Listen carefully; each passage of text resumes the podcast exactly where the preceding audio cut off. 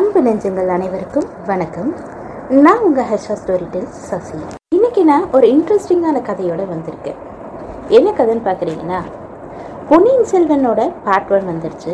Ponniyin Selvan part டூவில் என்ன கதையாக இருக்கும் இதுக்கப்புறம் என்ன நடக்கும் அப்படின்னு நிறைய பேருக்கு தெரிஞ்சுக்க ஆர்வமாக இருக்கும். அதனால் பொன்னியின் செல்வனோட பார்ட் டூவோட முழு கதையை நான் இன்னைக்கு கொண்டு வந்திருக்கேன். பொன்னியின் செல்வன் பார்ட் ஒன்ல நந்தினியோட உருவ அமைப்பிலே இருக்கிற ஒரு பெண்மணியை காட்டி முடிச்சிருப்பாங்க. அந்த பெண்ணை பார்க்க அச்சு அசலாக நந்தினி மாதிரியே இருப்பாங்க. உருவ அமைப்பில் மட்டும்தான் நந்தினி போலவே அவங்க இருப்பாங்க. ஆனால் குணாதிசயத்தில் நந்தினிக்கும் இவங்களுக்கும் நிறைய வித்தியாசம் இருக்குது யார் இந்த பெண்மணி அப்படின்ட்டு நிறைய பேருக்கு குழப்பம் இருந்திருக்கும். அவங்க யாருன்னு தெரிஞ்சுக்கிறதுக்கு இந்த கதையோட கொஞ்சம் ஃப்ளாஷ்பேக்குக்கு போகும் சுந்தர சோழர் இளமை காலத்தில் ஒரு போருக்கு செல்றாரு. அந்த போரில் அவருக்கு தோல்வி ஏற்பட்டுருது அந்த தோல்வியின் விரக்தி காரணமாக அவர் நாடு திரும்பாம ஒரு தீவில் போய் வாழ்வார். அவர் எங்கே இருக்காருன்னு யாருக்குமே தெரியாது. அந்த தீவில் தான் ஒரு ஊமை பெண்ணையும் ஒரு அவங்களோட அப்பாவையும் பார்ப்பாரு அவங்களோட உதவியோட தான் அந்த தீவில் அவர் அங்கே வசிச்சிட்ருப்பாரு. இந்த ஊமை பெண்ணுக்கும் சுந்தர சோழருக்கும் காதல் மலருது. அங்கே சில காலம் அவர் அங்கே வாழ்ந்துட்டு இருப்பாரு சுந்தர சோழரை அவரோட தந்தை வந்து எங்கே இருக்காருன்னு ஆட்களை வச்சு தேடிட்டு இருப்பாங்க அவர் இந்த தீவில் தான் இருக்காரு அப்படின்னு தெரிஞ்ச உடனே அவரை நாடு திரும்ப சொல்லி ஒரு கடிதம் எழுதி அனுப்புவாங்க. தன்னோட தந்தையோட வாக்கை மீற முடியாமல் நாடு திரும்பிடுவார் சுந்தர சோழர். அந்த ஊமை பெண்ணை அந்த தீவிலே விட்டுட்டு வந்துடுவார். ஆனால் நாடு திரும்பின பிறமும் சுந்தர சோழரால் அந்த ஊமை பெண்ணை மறக்க முடியாமல் தவிப்பார். அவருடைய உற்ற தோழரான முதன்மை மந்திரி அனிருத்ர பிரம்மராயர்கிட்ட அந்த ஊமை பெண்ணை பற்றி சொல்லி அவங்கள பற்றி தேட சொல்லுவார். அனிருத்ர பிரம்மராயர் சுந்தர சோழர்கிட்ட வந்து நீங்கள் விட்டுட்டு வந்த கொஞ்ச நாள்லேயே அந்த ஊமை பெண் கடலில் விழுந்து இறந்துட்டதா சொல்லிடுவாங்க. இதனால சுந்தர சோழர் ரொம்பவும் மனமுடைச்சு போவார். அந்த ஊமை பெண்ணோட இறப்பு அவரோட மனதில் ஒரு ஆறாத வடுவாக மறைஞ்சிடுது. அவர் இப்போ நோய் விட்டுருக்கிறதுக்கு காரணமும் அந்த ஊமை பெண்ணோட நினைவுகள் தான். அதுக்கப்புறம் தான் பெற்றோர்களை பார்த்து வச்ச வானமான் மாதேவியை திருமணம் செய்திருக்காரு சுந்தர சோழர். இவ் இருவருக்கும் ஆதித்த கரிகாலன் குந்தவை அருண்மொழிவர்மன் அப்படின்னு மூன்று குழந்தைகள் பிறக்குது. ஊமை பெண்ணோட ரகசியங்களை எல்லாத்தையும் குந்தவை கிட்ட ஒரு நாள் சுந்தர சோழர் சொல்லியிருப்பாரு. இவங்கள ஊமை பெண் ஊமை பெண்ணுன்னு சொல்லிட்டு இருக்கோம். கல்கியோட நாவல்ல இவங்களுக்கு ஒரு பெயர் இருக்கும். அவங்க மந்தாகினி தேவி அப்படின்றது தான் அந்த ஊமை பெண்ணோட ஒரு பேர் இப்போ இந்த வந்தாகினி தேவியை பற்றியான கதையை அப்படியே நிறுத்தி வைப்போம். இப்போ நிகழ்காலத்துக்கு வருவோம். இப்படத்தோட இறுதியில் வந்தியத்தேவனும் பொன்னியின் செல்வனான அருள்மொழிவர்மனும் கடலில் விழுந்திருப்பாங்க. அந்த கப்பலே வந்து எரிஞ்சு கடலில் விழுகியிருக்கும் என்ன ஆனாகன்னு தெரியாது. ஆனால் என்ன நடக்கும்னா அவங்கள தக்க சமயத்தில் பூங்குழலி வந்து காப்பாற்றிடுவா காப்பாற்றி அவங்கள படகுல அவங்கள கூட்டிகிட்டு வருவாள் இலங்கையில் புயல் வந்த அதே சமயம் சோழ நாட்டிலையும் புயல் வந்து பலத்த சேதத்தை ஏற்படுத்தியிருக்கும். இங்கே கோடியக்கரையில் பெரிய பழுவேட்டையரும் நந்தினியும் யாருக்காகவோ காத்துட்டு இருக்காங்க யாருக்காகன்னு பார்த்தா அருண்மொழிவர்மனுக்காக அருண்மொழிவர்மன் வந்தா முதல்ல அவங்க கூட்டிட்டு போயிடணும். இல்லை அவங்க குந்தவையை சந்திச்சுட்டா இங்கே கதையே மாறிடும் அப்படின்ட்டு அங்கே காத்துட்டு இருப்பாங்க ஆனால் அங்கே வேற ஒரு விதமான நிகழ்ச்சி தான் நடக்கும். அவங்க எதிர்பார்த்தபடி அருண்மொழிவர்மன் திரும்பி வரமாட்டாரு. ஆனால் பார்த்திபேந்திரன் அங்கே வந்திருப்பான். பார்த்திபேந்திரன் கிட்ட இருந்து இறங்கிய பார்த்திவேந்திரன்கிட்ட பெரிய பழுவேட்டையர் என்ன நடந்ததுன்னு கேட்க இலங்கையில் நடந்த சம்பவத்தையும் நடுக்கடல்ல சூறாவளி வந்து அருண்மொழிவர்மன் இறந்து போயிட்டதாகவும் பார்த்திபேந்திரன் சொல்லுவான். பார்த்திவேந்திரன் சொன்ன விஷயத்தை கேட்டு பெரிய பருவேட்டையர் வந்து இடி இடிஞ்ச போல கீழே உட்காந்துருவாரு ஏன்னா இப்போ அவர் அருண்மொழிவர்மன் இறந்ததுக்கு தான் தான் காரணம் அப்படின்ற ஒரு குற்ற உணர்வு அவருக்கு இருக்கு. பெரிய பழுவேட்டையர் ஒன்றும் அந்த அளவுக்கு கொடூரமான ஆள் கிடையாது. அவர் நந்தினியோட கைப்பாவையாக மாறினதுனால நந்தினியோட கே பேச்சை கேட்டு அவரே இப்படி நடந்துட்டுருக்காரு. அந்த ஒரு குற்ற உணர்ச்சியிலே அவர் உக்காந்துட்டுருப்பாரு. அருண்மொழிவர்மன் இறந்துட்டாரு அப்படின்ற செய்தி வந்து சோழ நாடு முழுவதும் பரவிடுச்சு. புயல் வந்து சேதம் அடைஞ்சு இருந்த சோழ நாட்டு மக்களுக்கு அந்த சோகத்துல இருந்தவங்களுக்கு அருள்மொழிவர்மன் இறந்துட்டாரு அப்படின்னு கேட்டது பெரிய சோகத்தை கொடுத்துடுச்சு. அவங்களுக்குள்ளே எல்லாருக்குள்ளேயும் ஒரு பெரிய சூறாவளி வந்து அடித்த மாதிரியான ஒரு சோகம் இருந்துச்சு. என்ன செய்வதுனே தெரியாமே எல்லாரும் திக்கு முக்காடி திரிஞ்சிட்டு இருந்தாங்க. பார்த்திபேந்திரன் சொன்னதை நம்பாத பழுவேட்டரையர் பார்த்திபேந்திரன் வந்த கப்பலை போய் பார்க்க போவார். அந்த சமயத்தில் நந்தினி கிட்ட பேச ஆரம்பிப்பார் பார்த்திபேந்திரன் நந்தினியோட முகமானது அவளுடைய அழகானது யாரையுமே வசியப்படுத்திடும். உதித்த கரிகாலன்கிட்ட நீங்க ஒரு பெண்ணுக்காக இப்படி இருக்கீங்களே நீங்க ஏன் இப்படி இருக்கீங்கன்னு சொன்ன அதே பார்த்திபேந்திரன் நந்தினியை பார்த்து மயங்கிடுவாரு. அவர் நந்தினியோட பேச்சில் மயங்கி நீங்க என்ன சொன்னாலும் செய்யறேன் அப்படின்னு சொல்லிடுவாரு. நந்தினி பார்த்திபேந்திரன்ட்ட என்ன சொல்லுவாங்கன்னா இங்கே சோழ நாட்டில் நடக்கிற எல்லா பிரச்சனைக்கும் நான் தான் காரணம்னு சொல்கிறாங்க அதனால் இந்த பிரச்சனையெல்லாம் சரி செய்யணும்னா மதுராந்தகனுக்கு வடதிசையையும் ஆதித்த கரிகாலருக்கு தென் திசையையும் பிரித்து கொடுத்துடணும். அதுக்கு முன்னாடி ஆதித்த கரிகாலரை கடம்பூருக்கு வர வச்சு கந்தமாறனோட தங்கையான மணிமேகலைக்கு அவரை திருமணம் செய்து கொடுத்துட்டா. இங்க இருக்க பிரச்சனை எல்லாம் தீர்ந்து எல்லாமே ஒரு சுமூகமான முடிவுக்கு வரும் அப்படின்னு நந்தினி தேவி வந்து பார்த்திபேந்திரன் சொல்றாங்க. பார்த்திபேந்திரன் தான் நந்தினியோட அழகில் மயங்கி இருந்தாரு. உடனே நீங்க என்ன சொன்னாலும் செய்யறேன். நான் வந்து கண்டிப்பா வந்து ஆதித்த கரிகாலர்னை கடம்பூர மாளிகைக்கு கொண்டு வரேன் கூட்டிட்டு வரேன் அப்படின்னு சொல்லிட்டு அங்கிருந்து கிளம்புறாரு. சமயத்தில் கோடுக்கரையோட மறுபக்கத்தில் சேந்தன முதனும் பூங்குழலியோட அண்ணியான ராக்கம்மா அப்படின்ற ஒரு பெண்ணும் வந்து பூங்குழலியை தேடிட்டு இருப்பாங்க. இந்த ராக்கம்மா வந்து பாண்டிய நாட்டோட கைக்குடி இவங்க பாண்டிய நாட்டு ஆளுங்கள்கிட்ட காசு வாங்கிக்கிட்டு சோழ நாட்டுக்கு எதிராக வேலைகளை பார்த்துட்டு இருப்பாங்க. இவங்க ரெண்டு பேரும் கடற்கரையில் நின்றுட்டு இருந்த சமயம் தூரத்தில் ஒரு படகு வர்றதை கவனிக்கிறாங்க. அதில் பூங்குழலியும் வேறு ஒரு இரண்டு ஆண்களையும் வர்றதை இந்த ராக்கமாக கவனிக்கிறாங்க. இந்த விஷயத்த நந்தினி கிட்ட சொல்ல விரைவாக அங்க இருந்து ராக்கமாக கிளம்பிடுறாங்க. சேந்தன் அமுதன் பூங்குழலியை பார்த்தோன்னே தீராத சந்தோஷத்தில் துள்ளி குதிக்கிறாரு. இவங்க படகு வந்து இந்த கடற்கரை வர்றதுக்காக சேந்தன் அமுதன் அங்கே காத்துட்டு இருக்காரு சேந்தன் அமுதன் எதிர்பார்த்த மாதிரி அந்த படகு இந்த கரைக்கு வராது. பூங்குழலி வேறு அவளுக்கு தெரிஞ்ச ஒரு வழியாக அந்த ஒரு காட்டு பக்கமாக அவளோட படகை திருப்பிடுவாள் அதற்கு காரணம் என்னன்னா இங்கே கடற்கரைக்கு வந்தால் எப்படியும் அருண்மொழிவர்மனை பெருவை பருவயிட்டுவர் கைது செஞ்சிருவாரு அப்படின்னுட்டு. அந்த கைது தடுக்கணுன்றதுக்காக பூங்குழலி தனக்கு தெரிஞ்ச வழியில் வேற பக்கமாக போயிடுவா. இவங்க மூணு பேரும் படகுல சென்றுட்டு இருக்கும் பொழுது திடீர்னு அருண்மொழிவர்மனுக்கு குளிர் ஜுரம் வர ஆரம்பிச்சிடும். அவர் என்னன்னு யோசிச்சுட்டே இருக்கும் பொழுது அருண்மொழிவர்மன் சொல்லுவார் விலங்கையில் பரவிட்டு இருந்த விஷக்காய்ச்சல் எனக்கு வர்றதற்கும் நிறைய வாய்ப்பு இருக்குது அதனால் என்னை இறந்துடக்கூட முடியும். சீக்கிரமாக குந்தவை கிட்ட கூட்டிகிட்டு போங்கன்னு சொல்லிக்கிட்டே மயங்கி விழுந்துடுறாரு. இங்கே கோடைக்கரையில் ராக்கம்மா வந்து நந்தினி தேவி கிட்ட அவங்க பார்த்த விஷயத்த சொல்லவும் பெரிய பழுவேட்டையிட்ட நான் கோயிலுக்கு போயிட்டு வரேன் அப்படின்னு சொல்லிட்டு ராக்கம்மாவை கூட்டிட்டு ரவிதாசனை பார்க்க நந்தினி தேவி ரகசியமாக கிளம்பிடுவாங்க. மயங்கிய நிலையில இருக்க இளவரசரை காப்பாற்றணும் அப்படின்றதுக்காக அவரை கண்டிப்பா கடற்கரைக்கு கொண்டு சேர்க்கணும் அப்படின்னு இவங்க இரண்டு பேரும் முடிவு செய்கிறாங்க ஏ- அங்க சூழ்நிலை எப்படி இருக்குன்னு பார்த்துட்டு வரேன்னுட்டு பூங்குழலி அவங்க இரண்டு பேரையும் படகுல இருக்க சொல்லிட்டு அங்க இருந்து காட்டுக்குள்ள வரா. காட்டுக்குள்ள வரும் பொழுது அந்த இடத்துல நந்தினி ரவிதாசன் ராக்கம்மா இவங்க மூணு பேரையும் பேசிட்டு இருக்கிறத கேட்கறா ராக்கம்மா வந்து ரவிதாசன்கிட்ட இந்த மாதிரி பூங்குழலியும் மேற ஒரு ரெண்டு ஆண்களையும் பார்த்ததா சொல்கிறான் கண்டிப்பா அவன் அருண்மொழிவர்மனா தான் இருக்கணும். அப்படின்னு நந்தினி தேவி சொல்கிறாங்க உடனே ரவிதாசன் அவங்க மூணு பேரையும் அங்கேயே முடிச்சு கட்டிடுறேன் அப்படின்னுட்டு சொல்கிறாரு இது கேட்ட பூங்குழலிக்கு ரொம்பவே பதட்டமாயிடும் இங்கே இருந்தால் கண்டிப்பாக இளவரசருக்கு பெரிய ஆபத்து வந்துடும் அவரை பத்திரமா அவரோட உயிரை காப்பாற்றணும்னுட்டு படகுக்கு விரைந்து ஓடுறா பூங்குழலி. பூங்குழலி காட்டுக்குள்ள ஓடிட்டு இருக்க சமயம் வழியில சேந்தன முதல் வந்து குந்தவை கொடுத்து அனுப்பிச்ச ஒரு ஓலையோட பூங்குழலியை பார்க்க வரா அந்த ஓலையில என்ன இருந்துச்சு அப்படின்னா அருண்மொழிவர்மனை தஞ்சைக்கோ இல்ல பழையாறைக்கோ கூட்டிட்டு வர வேண்டாம். நாகப்பட்டினத்துல இருக்க புத்த விகாரத்துக்கு இளவரசரை கூட்டிட்டு போயிட்டு அங்கேயே சில காலம் மறைச்சு வைங்க. இங்க சூழ்நிலை சரியானவரை நானே அங்க வந்து இளவரசர் சந்திக்கிறேன் அப்படின்னுட்டு அந்த ஓலையில எழுதியிருக்கும். ஓலையில இருந்தபடி சேந்தன் அமுதனும் பூங்குழலியும் அருண்மொழிவர்மனை பத்திரமா புத்த விகாரத்துக்கு கூட்டிட்டு போவாங்க. வந்தியத்தேவன் வந்து குந்தவை கிட்ட நடந்ததை சொல்றதுக்காக பழையாறைக்கு அவரோட குதிரையில விரைந்து செல்வாரு. நாகப்பட்டினத்துல புத்த விஹாரத்தில் வெளியில் யாருக்கும் தெரியாமல் அங்கே இருக்க புத்த பிக்ஷுகள் வந்து இளவரசருக்கு வந்து அவரோட நோய்க்கான வைத்தியத்தை செய்ய ஆரம்பிக்கிறாங்க. அந்த புத்த பிக்ஷுக்கள் இளவரசருக்கு வைத்தியம் செய்யறத அவங்களோட பெரிய பாக்கியமாக நினைச்சிட்டு அவருக்கு வில வைத்தியம் செய்ய ஆரம்பிக்கிறாங்க.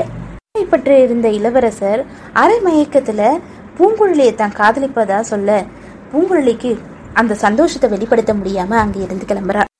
பழையாறைக்கு செல்ற வந்தியத்தேவனை திடீர்னு அவருக்கு யாரோ தொடர்ந்து தன்னை பின்தொடர்றதா யோசிக்கிறாரு.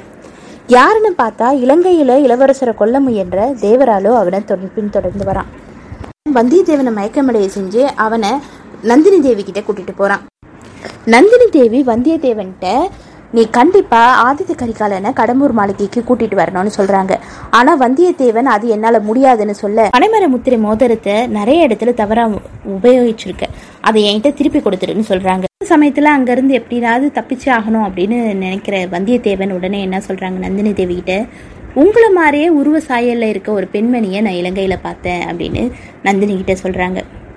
இதை கேட்டு நந்தினி ஒரே மலைப்பாகிறாங்க.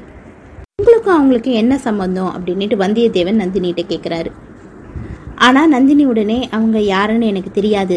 ஆனால் நீ திரும்பி அவங்கள பார்த்தா என்கிட்ட கூட்டிட்டு வா. அது வரைக்கும் இந்த முத்திர மோதிரம் உன்கிட்டயே இருக்கட்டும் அப்படின்னு சொல்லிட்டு வந்தியத்தேவனை அங்கே இருந்து கிளம்ப சொல்கிறாங்க நந்தினியை பற்றிய விஷயங்களை யோசிக்க யோசிக்க வந்தியத்தேவனுக்கு தலையே சுத்த ஆரம்பிச்சிருச்சு. இந்த விஷயங்கள்லாம் பற்றி குந்தவை தேவி கிட்ட சொல்லணும். ஆனால் நேரடியாக குந்தவை தேவியை போய் பார்க்க முடியாது. சின்ன பழுவேட்டையர் கண்ணில் பட்டா நம்மளை எப்படி சிறப்பிடிச்சிருவார்? எப்படியை போய் அவரை பார்க்கறது? அவங்கள எப்படி சந்தித்து இது விஷயத்தெல்லாம் சொல்கிறதுன்னு யோசிச்சுட்டே இருக்கும்போது மதுராந்தகன் வந்து யானையில் வந்துட்டு இருப்பார். உடனே அவருக்கு ஒரு யோசனை வந்துடும். அவர்கிட்ட ஓடி உங்களுக்கு ஒரு அபாயம் இருக்குது அந்த ஆபத்துலேருந்து என்னால் உங்களை தடுக்க முடியும். நான் ஒரு நிமித்தக்காரன் அப்படின்ட்டு மதுராந்தகன்ட்ட வந்தியத்தேவன் சொல்கிறான் தனக்கு எப்படியும் பதவி கிடைச்சிடணும்ட்டு பதவி மோகத்தில் இருக்கிற மதுராந்தகன் வந்து இந்த நிமித்தக்காரன் அதாவது ஜோசியக்காரன்ட்ட பற்றி எதனாவது கேட்டு தெரிஞ்சுக்கணும் அப்படின்னுட்டு தன்னுடைய உள்ளே கூட்டிகிட்டு போகிறாரு வந்தியத்தேவனுக்கு இதுதான் நல்ல வாய்ப்புன்னுட்டு அவர் கூட கோட்டைக்குள்ளே போயிடுறாரு. கோட்டைக்குள்ளே வந்தவனே குந்தவையை சந்திக்கணும்னு நினச்சிட்டு இருக்காரு. அதுக்கு முன்னாடி அவர் கண்ணில் பட்டது ஆழ்வார்க்கடியான். ஆழ்வார்க்கடியான் உடனே என்ன சொல்கிறாரு குந்தவி தேவியை நீ உடனே இப்போ போய் சந்தி. சந்திச்சு என்ன நடந்துச்சுன்னு அவங்கள்ட்ட தெளிவாக விவரி அப்படின்னு சொல்லி அங்கேருந்து அனுப்புகிறாரு வந்தியத்தேவன் குந்தவையை போய் சந்திக்கிறாரு. குந்தவையை பார்த்து உலகமே மறந்து தான் என்ன சொல்ல வந்தேன்றது தெரியாமலேயே நிற்கிறாரு வந்தியத்தேவன். அதுக்கப்புறமா தன்னிலைக்கு வந்து அப்புறமா இலங்கையில் நடந்த விஷயங்களையும் நடுக்கடலில் நடந்த விஷயங்களையும் அங்கே ஒரு ஊமை பெண்ணை பார்த்ததாகவும் அவங்க நந்தினியோட உருவமைப்பிலையும் அதே சாயல்லையும் இருக்கிறதாகவும் சொல்கிறாங்க இதையெல்லாம் கேட்ட குந்தவைக்கு இடி மேலே இடி வந்து சேருது. வந்தியத்தேவன் சொல்றதையும் கேட்டு தன்னுடைய தந்தை சொன்ன விஷயங்களையும் கி- யோசிச்சு பார்க்கறா அப்ப இந்த ஊமை பெண்ணோட மகளாக தான் இந்த நந்தினி இருக்கணும் அப்படின்னு நினைக்கிறா. அப்போ அந்த ஊமை பெண் தன்னுடைய பெரியம்மாவா இருக்கணுமோ அப்படின்னுட்டு அவ ரொம்பவே குழம்பி போறா. அப்ப நந்தினி தன்னுடைய அக்காவா அப்படின்னு யோசிச்சு குழம்புறா. சமயத்தில் முதன்மை மந்திரியான அனிருத்த பிரம்மராயர் அங்கே குந்தவையை சந்திக்க வராரு. குந்தவையை சந்திச்சு இங்கே நிலைமை எல்லாமே கைமீறி போச்சு. இந்த நந்தினி ஏதோ ஒரு பெரிய திட்டம் வகுக்கிறா. அவ நான் ஆதித்த கரிகாலர்னை கடம்பூர் மாளிகைக்கு வர வச்சு மணிமேகலையை அவளுக்கு திருமணம் செய்து வைக்கணும்னு முடிவு பண்ணியிருக்கா. இதுக்கு பின்னாடி ஒரு பெரிய சதி இருக்கு. அதனால அவ போய் ஆதித்த கரிகாலனை கூட்டிட்டு வர்றதுக்கு முன்னாடி நீ வந்தியத்தேவன் மூலியமா தூது விட்டு ஆதித்த கரிகாலனை இங்க வர சொல்லு. அவனை கடம்பூர் மாளிகைக்கு செல்ல வைக்கக்கூடாது அதனால இந்த விஷயத்தை வந்தியத்தேவனை சீக்கிரம் செய்ய சொல்லு அப்படின்ட்டு அனிருத்த பிரம்மாயர் சொல்லிட்டு போயிடுறாரு. வந்தியத்தேவன் வந்து குந்தவை கிட்ட என்ன சொல்கிறாருன்னா நம்ம என்ன செய்யக்கூடாதுன்னு சொல்கிறோமோ அதை தான் ஆதித்த கரிகாலன் சொல்லுவார் செய்வார். நான் கடம்பூர் மாளிகைக்கு செல்ல வேணாம் அப்படின்னு சொன்னா கண்டிப்பாக அவர் அங்கே போவார். என்ன பண்ணுறது அப்படின்ட்டு வந்தியத்தேவன் முழிச்சுட்டு நிற்கிறான் உடனே குந்தவை எனக்கும் நந்தினி மேலே முன்னாடி கோபம் இருந்தது. ஆனால் நந்தினியோட விஷயங்கள் இப்போ தெரிஞ்ச பிற அவன் மேலே எனக்கு பரிதாபம் தான் வருது. இங்கே நடந்த விஷயத்தை எல்லாத்தையுமே ஆதித்த கரிகாலன்ட்ட கூறு. அவர் கண்டிப்பாக புரிஞ்சுப்பாரு. எல்லாம் சொல்லி ஆதித்த கரிகாலனை என்கிட்ட கூட்டிட்டு வா அப்படின்னு சொல்கிறாரு இதை கேட்டுட்டு சரின்னு சொல்லிட்டு வந்தியத்தேவன் அங்கிருந்து கிளம்புறான். வந்தியத்தேவன் குதிரையில சென்றுட்டே இருக்கும் பொழுது காட்டு வழியா போவார். அந்த சமயத்துல ஒரு குழந்தையோட அழுகுரல் கேட்கும் அது யாரு அப்படின்னுட்டு இறங்கி போய் பார்ப்பாரு. அங்க ஒரு நாலு வயசு குழந்தை அழுதுட்டு இருக்கும். அந்த குழந்தைகிட்ட இவர் பேச்சு கொடுத்துட்டே இருக்கும் பொழுது ரவிதாசனும் அவங்களோட ஆள்களும் அங்க வருவாங்க. உடனே அந்த குழந்தையை தூக்கிட்டு சக்கரவர்த்தி ஏன் எங்களை இப்படி பண்ணிட்டீங்க? எங்களை ஏன் இப்படி தேட விட்டுட்டீங்க? இனி இப்படி வரக்கூடாது அப்படின்னு சொல்லி சொல்லுவாரு. அங்கே இருந்த வந்தியத்தேவனை பார்த்துட்டு நீ இப்போ எங்கள் கூட வந்தனா உனக்கு நிறைய ரகசியங்கள் தெரிய வரும். அதனால எங்கள் கூட வா அப்படின்னு சொல்லுவான். வந்தியத்தேவன் யோசிச்சு பார்ப்பான். அவன் ரவிதாசன் கூட ஒரு இருபது பேர் இருப்பாங்க. இவங்களோட போட்டியிட்டு நம்மளால ஜெயிக்க முடியாது. அதனால இவங்க கூட போனால் என்ன ரகசியம்னா தெரிஞ்சுக்கலாம் அப்படின்னுட்டு ரவிதாசன் கூட வந்தியத்தேவன் செல்வான். வந்தியத்தேவனை பாண்டியர் நாட்டின் ஆபத்துதவிகள் சூழ்ந்திருக்கிற ஒரு இடத்துக்கு கூட்டிட்டு போறான் ரவிதாசன். அங்க போன உடனே அவனை ஒரு மரத்துல கட்டி போட்டுடுறாங்க. அப்ப அந்த இடத்துல நந்தினி வரா. அழகு பதுமையா வரல தலைவிரி கோலத்தோட வரா. அவ கையில மீன் சின்னம் பொருந்திய ஒரு வாழை கையில வச்சிட்டு இருக்கா நந்தினியை பார்த்த உடனே அங்கே இருந்த அந்த குழந்தை அம்மா அப்படின்னுட்டு நந்தினி கிட்ட ஓடி வரா. இதையெல்லாம் வந்தியத்தேவன் தூரத்துல இருந்து பார்த்துட்டு இருக்கான் வந்தியத்தேவன் போலவே ஆழ்வார்க்கடியானும் இன்னும் கொஞ்சம் தூரத்துல இருந்து நடக்கிறதையெல்லாம் ஒளிஞ்சு கேட்டுட்டு இருப்பான் இடத்துல நந்தினி அவங்களுக்கு முன்னாடி ஒரு சூழ் உரைக்கிறார். நம்ம இது வரைக்கும் காத்துட்டு இருந்த நேரம் வந்துடுச்சு. நம்மளுடைய முதல் எதிரியான ஆதித்த கரிகாலனை கொல்றதுக்கான வாய்ப்பு கிடைச்சிருச்சு. அவனை கடம்பூர் மாளிகைக்கு வரவழிச்சு அவனை கொலை செய்ய போறேன். அப்ப அவ கையில வச்சிருந்த அந்த மீன் சின்னம் பொருந்திய அந்த வாளை அந்த குழந்தைகிட்ட கொடுத்து சக்கரவர்த்தி யார் கையில இந்த வாளை கொடுக்குறாரோ அவருக்கு தான் அந்த பாக்கியம் கிட்டும் அப்படின்னு சொல்றாங்க. அந்த குழந்தை உடனே அந்த வாளை நந்தினிகிட்ட கொடுக்குறா. நந்தினி தான் ஆதித்த கரிகாலனை கொலை போறா அப்படின்றது முடிவாயிடுச்சு. அந்த நேரத்தில் இந்த மாதிரி வந்தியத்தேவன் இங்கே இருக்கான்னு சொல்லவும் வந்தியத்தேவனை அழைக்கிறாங்க. உனக்கு இங்கே நடந்த விஷயம் எல்லாம் தெரிஞ்சிருச்சு எங்களோட ரகசியம் எல்லாம் தெரிஞ்சிருச்சு இப்பயாவது இங்கே கூட சேர்ந்துக்கோ அப்படின்னு சொல்கிறான் நீ இந்த ரகசியத்துக்கு துணை புரிஞ்சா உன்னை நான் ஆதித்த கரிகாலன் இறந்த பிறகு உன்னை சக்கரவர்த்தி ஆக்குவேன் அப்படின்னு சொல்கிறான் ஆனால் வந்தியத்தேவன் அவரோட புகழ்ச்சிக்கும் வஞ்சனை பேச்சுக்கும் அடி போகலை. அதை மறுத்துடுறான். சரி நீ எப்படின்னா போ அப்படின்னுட்டு அங்கே இருந்த ஒரு மரத்தில் அவளை கட்டிட்டு அங்கே இருந்தவங்க எல்லாம் விலகி போயிடுறாங்க. அப்போ ஆழ்வார்க்கடியான் வந்து வந்தியத்தேவனை காப்பாத்துறாங்க. இது ஒரு புறம் நடந்துட்டு இருக்கு இவ்வளவு தூரம் நந்தினி வந்தியத்தேவனை தப்பிக்க விட்டுறதுக்கும் அவள்கிட்ட ஒரு காரணம் இருந்தது. அது என்னன்னு போக போக உங்களுக்கே புரியும். நாகப்பட்டினத்துல சூடாமணி விகாரத்துல இருக்க இளவரசருக்கு மயக்கம் தெரியுது. அங்கே இருந்த புக்த பிக்ஷிகள் மூலயமா தன்னுடைய நிலை என்ன எப்படி இருக்கு உடம்பு இதுக்கப்புறம் என்ன ஆகும் அப்படின்னுட்டு அவர் கேட்டு தெரிஞ்சுக்கிறாரு. அந்த சமயத்துல குந்தவையும் வானதியும் அருண்மொழிவர்மனை பார்க்க அங்க வராங்க. அப்ப அங்க இருக்க சூழ்நிலைய குந்தவை தெரிவிக்கிறாங்க. வானதி வந்து அவனை பார்த்து ரொம்ப ஆசையா பேசிட்டு இருக்கா. குந்தவை தஞ்சை நகரத்துக்கு வந்திருக்க ஆபத்தையும் நந்தினியால பின்னப்பட்ட வலையையும் அவளோட சதியில மயங்கிய பார்த்திவேந்திரன் கந்தமாதரன் போன்றவங்களையும் சொல்றாங்க. அவளுடைய அழகுல மயங்காத ஒரே ஆளு வந்தியத்தேவன் தான். அதனால வந்தியத்தேவனை கடம்பூர் மாளிகைக்கு ஆதித்த கரிகாலன் வராம செய்யணும் அப்படின்ற செய்தியை சொல்றதுக்காக காஞ்சி மகனருக்கு அனுப்பியிருக்கேன் அப்படின்னுட்டு அருண்மொழிவர்மன்ட்ட சொல்றாரு. அங்கே இருக்க புத்த பிக்ஷுகள்கிட்ட இன்னொரு ஐந்து நாள் இளவரசர் இங்கே தங்கியிருக்கட்டும். இவர் இருக்கிறது இங்கே இருக்க யாருக்கும் தெரிய வேண்டாம் அப்படின்னு அங்கிருந்து சொல்லிட்டு அவங்க இரண்டு பேரும் கிளம்பிடுறாங்க. அடுத்த கரிகாலனை பார்க்க போகும்போது ஆழ்வார்க்கடியானும் வந்தியத்தேவனும் ஒரு வித்தியாசமான ஒரு நிகழ்வை பார்க்குறாங்க. பக்கத்தில் இருக்க ஒரு ஐயனார் கோயில் கீழே இருக்க கோயிலில் இருக்க குதிரையோ நகர்ந்துச்சு. அந்த கல் குதிரையை நகர்ந்த பொழுது அது கீழே ஒரு சுரங்கப்பாதை இருக்கிறத இவங்க பார்க்குறாங்க.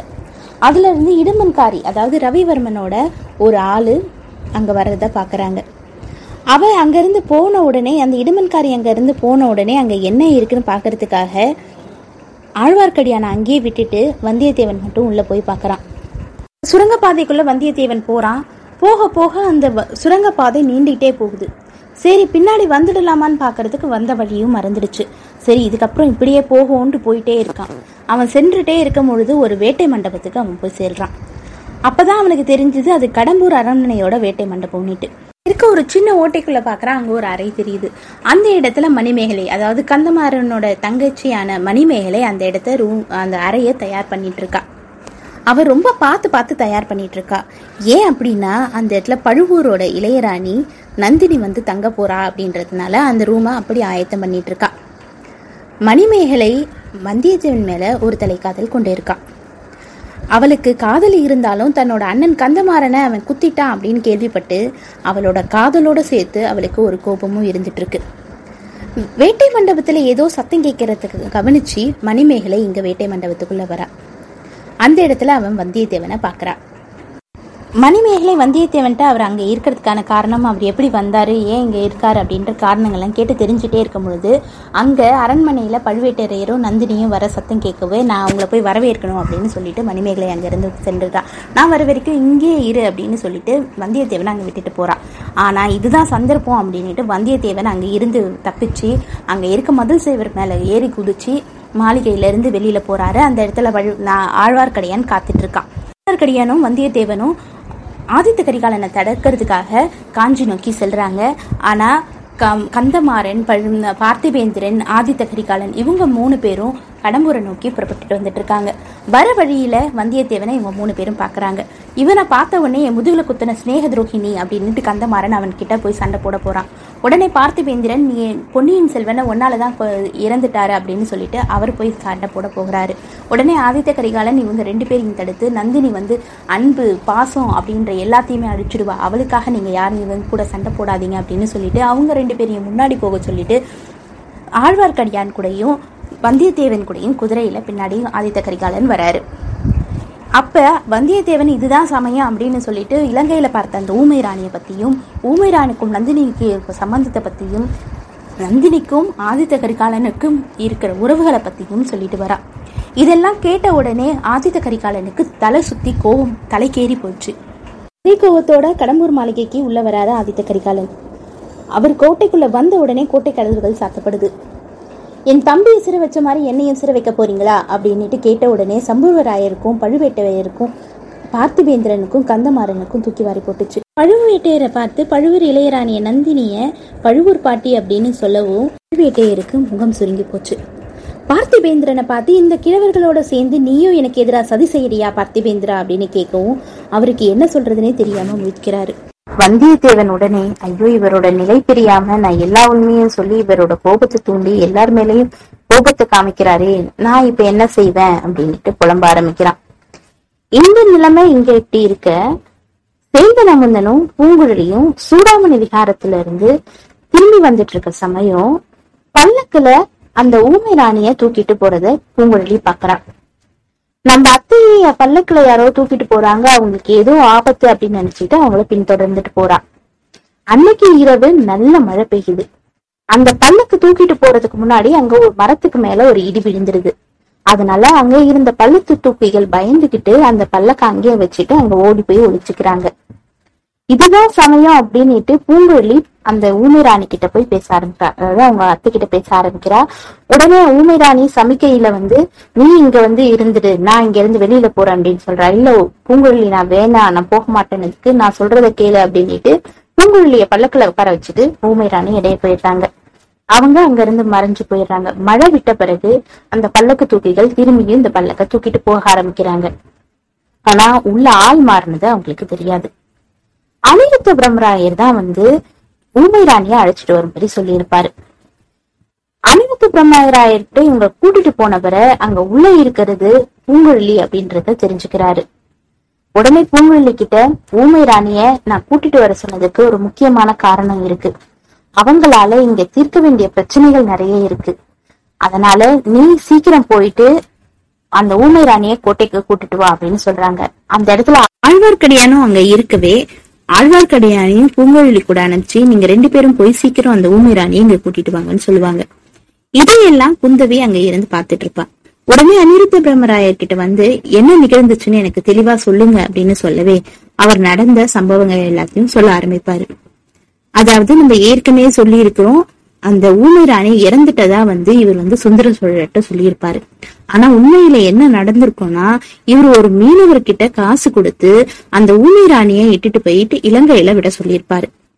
அவங்க இலங்கையில விட்டுட்டு வந்த கொஞ்ச நாளிலேயே இந்த ஊமை ராணி கோடியக்கரைக்கு வந்திருக்கிறது இவருக்கு தெரியும். அந்த சமயத்துல அந்த ஊமை ராணி வந்து கருவுற்று இருப்பாங்க. நிறமாசமா இருந்த சமயத்துல அவங்க செம்பியன் மாதேவிக்கு பார்ப்பாங்க. செம்பியன் மாதேவி அவங்கள அரண்மனைக்கு கூட்டிட்டு வந்து வச்சிருப்பாங்க. அந்த இடத்துல அந்த ஊமை ராணிக்கு இரண்டு குழந்தை பிறந்திருக்கும். ஒரு ஆண் குழந்தை ஒரு பெண் குழந்தை பிறந்திருக்கும். இரண்டு குழந்தைங்களையும் செம்பியன் மாதேவிட்ட கொடுத்துட்டு அவங்க அங்க இருந்து கிளம்பிட்டதா சொல்லுவாங்க. செம்பியன் மாதேவி கிட்ட கொடுத்த அதே சமயம் செம்பியன் மாதேவிக்கும் குழந்தை பிறந்திருக்கும். இதெல்லாம் கேட்ட குந்தவைக்கு தங்களை சுத்தி என்ன நடக்குதுன்னே புரியாம ரொம்ப குழம்பி போறாங்க. இங்க இங்க இப்படி நடக்க சேந்தன முதல் வீட்டுக்கு போயிட்டு ஊழலியும் ஆழ்வார்க்கடியானும் அந்த ஊமை ராணியை கூட்டிட்டு கோட்டைக்கு வராங்க. அவங்க பத்திரமா கோட்டைக்குள்ள நுழைஞ்சிடுவாங்க. ஆனா கோட்டைக்குள்ள வந்த உடனே அங்க இருந்த கூட்டத்துல ஊமை ராணிய அவங்க தொலைச்சிடுவாங்க. ஆனா உண்மையில சொல்ல போனா ஊமை ராணி தொலைய மாட்டாங்க. அவங்க அந்த இடத்துல ரவிதாசனோட ஆளான சோமன் சாம்பவனை பார்த்திருப்பாங்க. சோமன் சாம்பவன் இங்க இருக்கானா? கண்டிப்பா சுந்தர சோழருக்கு ஏதோ ஆபத்து இருக்குன்னு நினைச்சிட்டு இவங்களுக்கு தெரியாம சோமன் சாம்பவனை பின்தொடர்ந்து போவாங்க அந்த ஊமை ராணி அந்த சோமன் சாம்பவனை தொடர்ந்து போகும்பொழுது அவன் கோட்டைக்குள்ள இருக்க ஒரு பொக்கிஷ நிலவரை சுரங்கப்பாதை வழியா உள்ள போறத பாப்பாங்க. அவனை தொடர்ந்து இவங்களும் உள்ள போவாங்க.